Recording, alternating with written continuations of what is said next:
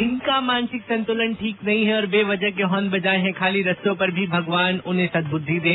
Super hits 93.5 three point five FM पे विशाल आपके साथ मॉर्निंग नंबर वन में दस दस हो चुके हैं हमारे क्लॉक में। और देखो ट्रैफ़िक की स्थिति कुछ ऐसी है कि इस वक्त अगर आप जगमबाड़ी की तरफ़ जा रहे हैं तो जगमबाड़ी से होते हुए सोनारपुरा पे ट्रैफ़िक आपको थोड़ा बिज़ी मिलेगा। वहीं अगर आपका रास्ता है मैदागिन से होते हुए राजघाट की तरफ़ तो यहाँ पर ट्रैफ़िक आपको ठीक ठाक हालचाल के साथ मिलेगा। Thank you Ayush and Pratyusha. आप दोनों बनते हो हमारे रेड रिपोर्टर वैसे हमारे साथ एक खास मेहमान भी है और ये मेहमान कौन है?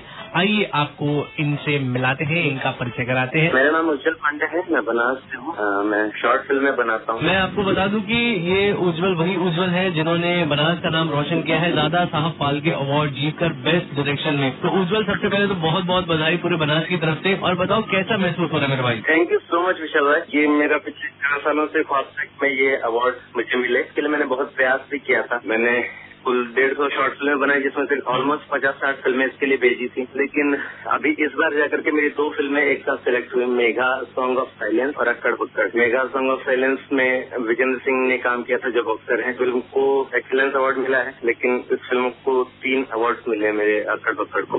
तो अक्कड़ बक्कड़ का कॉन्सेप्ट है कि अगर थोड़ा डिटेल में बता सकूँ मतलब ब्रीफ में कि ये कॉन्सेप्ट अक्कड़ बक्कड़ एक फिक्शन स्टोरी है भाई अगर आप फ़िल्म देखेंगे तो पंद्रह मिनट की फ़िल्म की लास्ट के क्लाइमैक्स में तीस सेकंड में समझ में आएगी कि पूरी फ़िल्म थी क्या शुरू से लेकर के चौदह साढ़े चौदह मिनट तक आपको कुछ समझ नहीं आएगा चल क्या रहा है वो क्या रहा। है लास्ट में जाकर के स्टोरी क्लियर होती है। उसके लिए आपको फ़िल्म यूट्यूब पे देखनी पड़ेगी। अगर आप यूट्यूब पे लिखते हैं उज्जवल पांडे तो मेरी सेम इसी कॉन्सेप्ट कॉन्सेप्ट पे बनाई हुई पुरानी फ़िल्म आपको दिख जाएगी। जी बहुत बहुत एक बार फिर से congratulation and thank you so much Banaras का नाम रोशन करने के लिए। Thank you thank you sir यार देखो अपने बनारस में टैलेंट की बिल्कुल कमी नहीं है। कुछ लोग ऐसे होते हैं जो कहते हैं, अरे यार, काश मैं बनारस में नहीं कहीं और पैदा होता ना तो मैं ये कर देता, वो कर देता। और कुछ लोग दिखा देते हैं कि सिर्फ़ ऐसे बहाने से नहीं, सपने देखकर उन्हें हकीकत में बदलने के लिए भाई, आपका एक जज्बा जो है वही काफ़ी है। फ़र्क नहीं पड़ता कि शहर बम्बई है या फिर बनारस। 93.5 रेड पे बजाते रहो।